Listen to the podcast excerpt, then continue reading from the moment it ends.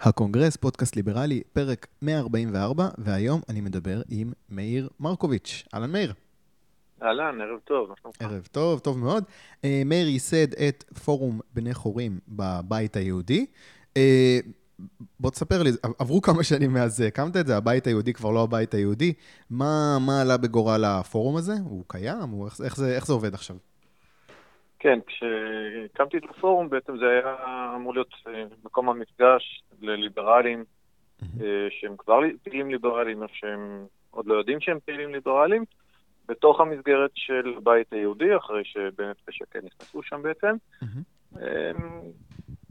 וזה הכל היה נחמד, התחלנו ליצור קשרים, להשפיע, לדבר, לגייס. ואז כידוע לפני שנה בערך הם החליטו להתפצל. כיוון שחלק מהחברים בפורום החליטו להישאר בבית היהודי וחלק החליטו ללכת עם בנט ושקד, שכמובן יש להם אג'נדה יותר ליברלית, החלטנו פשוט להישאר כמו שאנחנו, אותו פורום עם אותם אנשים, על גבי שלושת המפלגות. יותר מאוחר גם התאחדנו לתוך ימינה, שוב חזרנו להיות ביחד, ושוב התפצענו, אז אנחנו כבר די רגילים לשינויים הארגוניים האלה, זה לא מטריד אותנו יותר מדי, ואנחנו פשוט ממשיכים להשפיע על חברי הכנסת שיש לנו גישה אליהם. נהדר, אני רוצה שתעזור לי לעשות קצת סדר במהלכים האחרונים, בימין החדש ומתן כהנה והמפלגה הליברלית החדשה, שגם יש פה איזושהי השקה. בוא נצלול ישר לנושא הזה. איחוד אפשרי בין הימין החדש למפלגה הליברלית החדשה, יש לזה איזשהו דיבור. מה הסיכוי לדעתך לאיחוד כזה? הסיכוי, אחרי שראינו שנה פוליטית פסיכית לגמרי, אז על סיכויים אי אפשר לדבר, כי הם יכולים להיות מוחלטים ואפסיים באותה עת. לגמרי. אז אני הייתי מאוד מקווה שמשהו כזה יקרה, שהחבר'ה שלנו, הליברלים, יצטרפו לחבר'ה ליברלים אחרים ויקדמו את הליברליזם בארץ. מתן כהנה, לדוגמה, אני מניח שעליו רצית לדבר עוד מעט, מייצג את הליברליזם בצורה מאוד יפה, אולי לא באופן שכל אחד מהליברלים רוצה, אבל הוא באמת צ'מפיון של ליברליזם עכשיו בכנסת. אגב, זה בא לידי ביטוי, בינתיים אני רואה, אתה יודע, אני רואה אחלה של סרטונים, הוא גם מקדם משהו בפועל? בפועל אי אפשר עכשיו לקדם כלום, יכול להיות שחלק מחברי הכנסת הגישו כל מיני הצעות, אבל הכנסת לא באמת מתפקדת כבר כמעט שנה, אפשר להגיש, הוא הגיש איזושהי הצעה אחת, אבל גם אני לא יודע אם היא תוכל להתקדם יותר מדי. כרגע זה אזור דמדומים כזה ששונה מכל מה שהכרנו עד היום. אי אפשר לשפוט באמת לפי הפעילות בכנסת עכשיו. מה שכן, הדבר שהוא כן הגיש וכן קידם, הוא כן קשור לנושא של ליברליזם, העניין של מניעת שביתות בארגונים, איך זה נקרא, תשתיות או משהו בסגנון. אבל זה לא משהו שהוא להרעוס את ההסתדרות ביום אחד, כמו שחלק מהליברלים אולי רוצים, אלא להתקדם עוד צעד לכיוון החירות, לאט לאט, משהו שהוא גם פיזבילי, משהו שיכול לקרות באמת. לא יודע, אני חושב שאני מחבב דברים שיכולים לקרות באמת.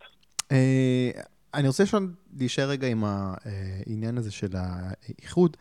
אני מבין מה יש למפלגה הליברלית החדשה להרוויח, אני לא כך מבין מה יש לימין החדש להרוויח. זאת אומרת, די ברור שהמפלגה הליברלית החדשה, הסיכוי שלהם לעבור את אחוז החסימה בבחירות הקרובות, מאוד נמוך.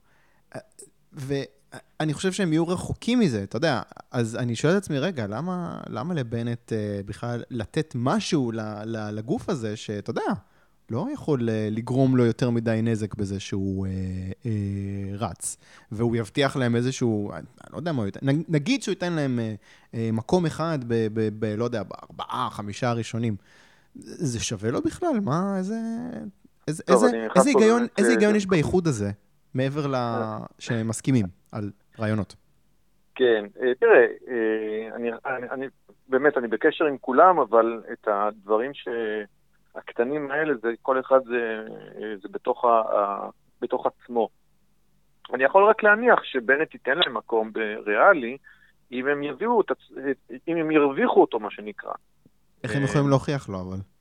יפה, אז נגיד, סתיו שפיר בצד השני, לא שווה מנדט בפני עצמה, אבל כשהיא נכנסה לתוך מפלגת העבודה, אז היא תרמה למכלול. שהמצבים הקלאסיים האלה שבו כל אחד מהפרטים הוא לא שווה, אבל ביחד הם יוצרים משהו. אז אני רק, עוד פעם, מדמיין, אבל אם הם יוכלו להביא קהלים חדשים, יותר חילוניים,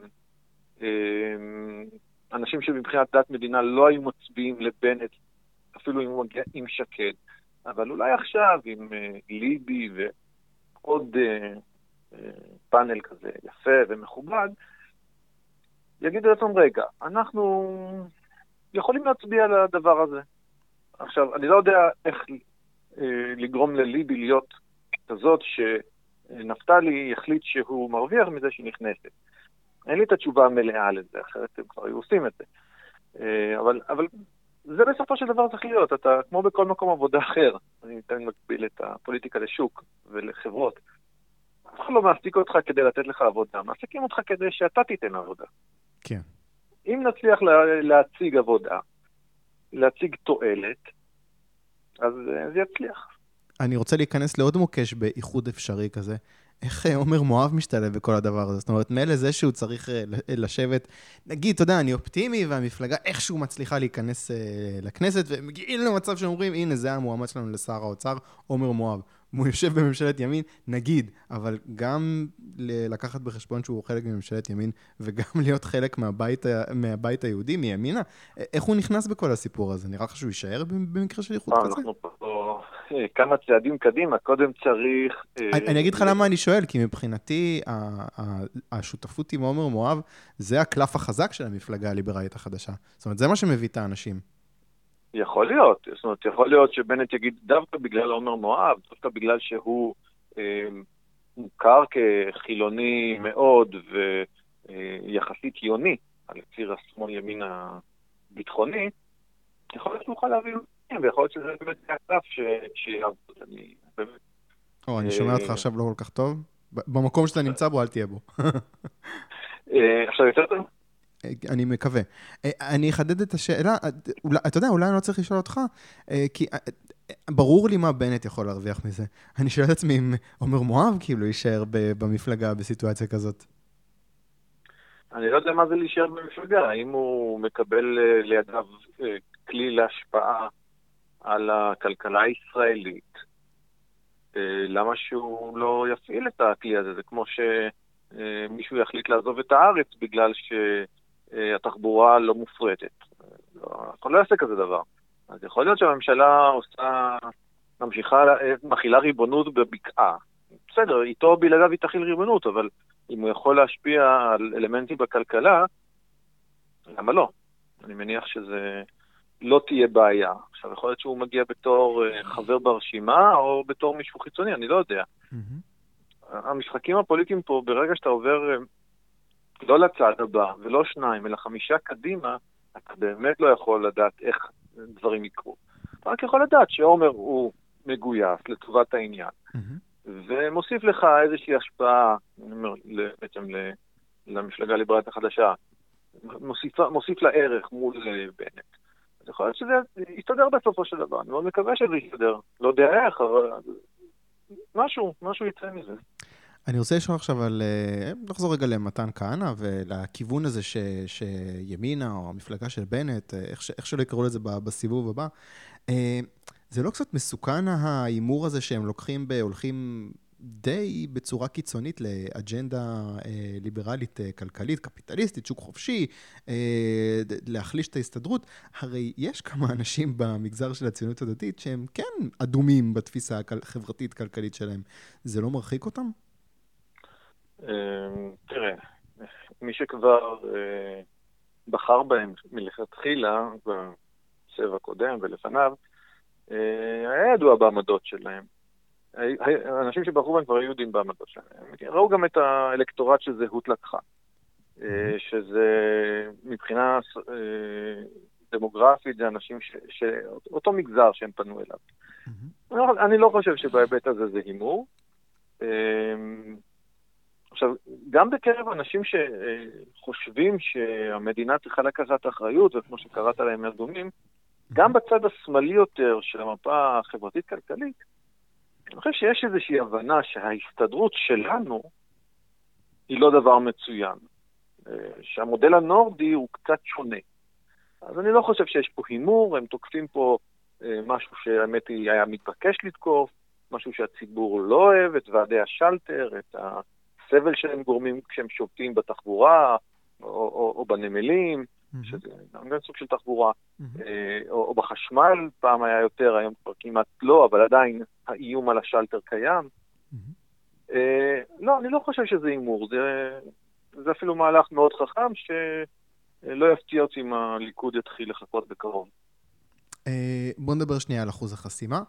מן הסתם הורדה שלו תהפוך גם את הימין החדש וגם את המפלגה הליברלית החדשה, עדיין כנראה רחוקים מזה, אבל יהפוך את הימין החדש לקצת יותר רגועים. מה הסיכוי שזה יקרה בכנסת הבאה לדעתך? הסיכוי, אני חושש, הוא מאוד נמוך. אני פועל מאוד חזק כמה שאני יכול, גם מול כל המפלגות בעצם של הימין. אז עדיין, אני שואל את עצמי בכלל, איך זה שהוא בכלל יורד? זאת אומרת, תמיד יש אינטרס למפלגות שכבר נכנסו, לפחות לחלק גדול מהן, רק להעלות את אחוז החסימה. נכון. באיזה סיטואציה בכלל הוא יכול לרדת? אז זהו, המצב הוא באמת שהסיכוי שזה ירד, הוא נראה לי לא משהו. אני מאוד רוצה, אני מאוד פועל להוריד אותו, גם לא רק מבחינת שזה כדאי לי, כי המפלגה שלי, המפלגות שלי בסכנה. כי מבחינה ערכית, אני רואה בזה שוק, וכשוק שיש בו חסימה, אני יודע מי מפסיד, זה הלקוח, זאת אומרת, אני. זה די ברור, מי מרוויח זה רק הספקים הגדולים שכבר בתוך השוק, או מי שיש לו הרבה כוח להיכנס לשוק. זה שוק לכל דבר, אין פה איזה משהו מיוחד. במקרה הספציפי הזה, כיוון שאנחנו נמצאים באיזשהו מצב כזה שהשוק כל כך דפוק, שגם לא מצליחים להרכיב ממשלה, יכול להיות שבסוף הם יבינו שהם נפגעים פה, ויעשו איזשהו מהלך להוריד. הסיכוי לצערי לא גבוה. כן, מבאס. טוב, במקום המלצת תרבות, אני רוצה לעשות משהו קצת אחר. אני לא עשיתי סיכומי שנה בפרק הקודם, או סיכומי עשור, כי כמה אפשר לשמוע את הדברים האלה. אני כן רוצה אבל לבחור את איש העשור שלי, בכל מה שנוגע לקידום אג'נדה ליברלית. האיש הזה זה בועז ארד, מנהל מכון איין ראנד, ואני רוצה להגיד למה. התחושה היא שהמסר הליברלי עוד לא חדר לגמרי למיינסטרים, אבל אין ספק שאנחנו בעולם אחר לגמרי, אם אנחנו מסתכלים 9 שנים אחורה. תשכחו מחברי כנסת שרבים על קידום אג'נדה ליברלית, תשכחו מתורים בגלובס, תשכחו מכל הוויכוח הזה שיש עכשיו בין מפלגות בבנט, ומי ימשוך יותר ימינה, תשכחו מזה, זה לא היה כמעט כלום. ובועז ארד אחרי מחאת אוהלים, עם עוד כמה אנשים, הקימו את התנועה הליברלית החדשה, ובהרבה עבודה והתמדה, הוא עזר ועוזר לקדם את האג'נדה הליברלית, בהרבה צעדים קטנים כאלה, בהרבה מאוד השקעה בפרטים. כנס החירות למשל לא היה קורה בלעדיו, משהו אישי, סרט שעשיתי, הדרך לרוצ'ילד, לא היה מגיע לעשרות אלפי אנשים שהוא הגיע אליהם, אם לא החסות שבועז פרס על הפרויקט. על כל הדברים האלה ועוד הרבה דברים שקצרה יריעה מלפרט. תודה רבה בועז ארד, אתה איש העשור שלי, מאחל שתמשיך עוד הרבה שנים. תודה, תודה, תודה. מאיר, האם יש מישהו שאתה יכול לבחור מבחינתך כמי שקידם הכי הרבה ליברליזם בישראל או בעולם בעשור החולף? תראה, אנחנו פה בעצם מצביעים על אותו בן אדם. בועז הוא בעצם הבן אדם שהפעילות שלו חשפה אותי לליברליזם הקלאסי. אז בתקופת מחאת הקוטג', מה שהתחיל כמחאת יוקר המחיה והפך להיות צדק חברתי. אז בשלב הזה של ההיפוך, אני ידעתי שמשהו פה לא טוב לי, משהו שהוא לא נכון לי, שהסוציאליזם, גם אם הוא מתחבא תחת צבע צהוב, הוא עדיין סוציאליזם והוא רע. והניסיון של ההורים שלי בברית המועצות, שהם ברחו ממנה, זה דבר רע. אבל לא הייתי במקום הליברלי שנמצא בו היום. את התחלת הדרך כמובן בכנס שם בבית הסופר בתל אביב, ויותר מאוחר מפגש שם עם פרופסור רס רוברט. אז בהחלט זאת אומרת, יש הרבה ארגונים אחרים והרבה אנשים אחרים שפועלים, ההשפעה עליי היא ברור בועז ארד וחברי התנועה הליברלית החדשה, והוא מאז פועל כל הזמן בהמון אפיקים, כמו שאמרת, באופן מתמיד. באמת, אני חושב שהשינוי שקרה פה בעשור האחרון, הוא בעל המניות הגדול. אוקיי, אז תודה רבה לבועז ארד משנינו. מאיר מרקוביץ, תודה רבה רבה רבה על השיחה הזאת. תודה רבה, יניב. אני אשים קישור לפרק הקודם שמאיר היה פה, פרק 85. הקונגרס, פודקאסט ליברלי, ייפגש בשבוע הבא עם עוד ליברל.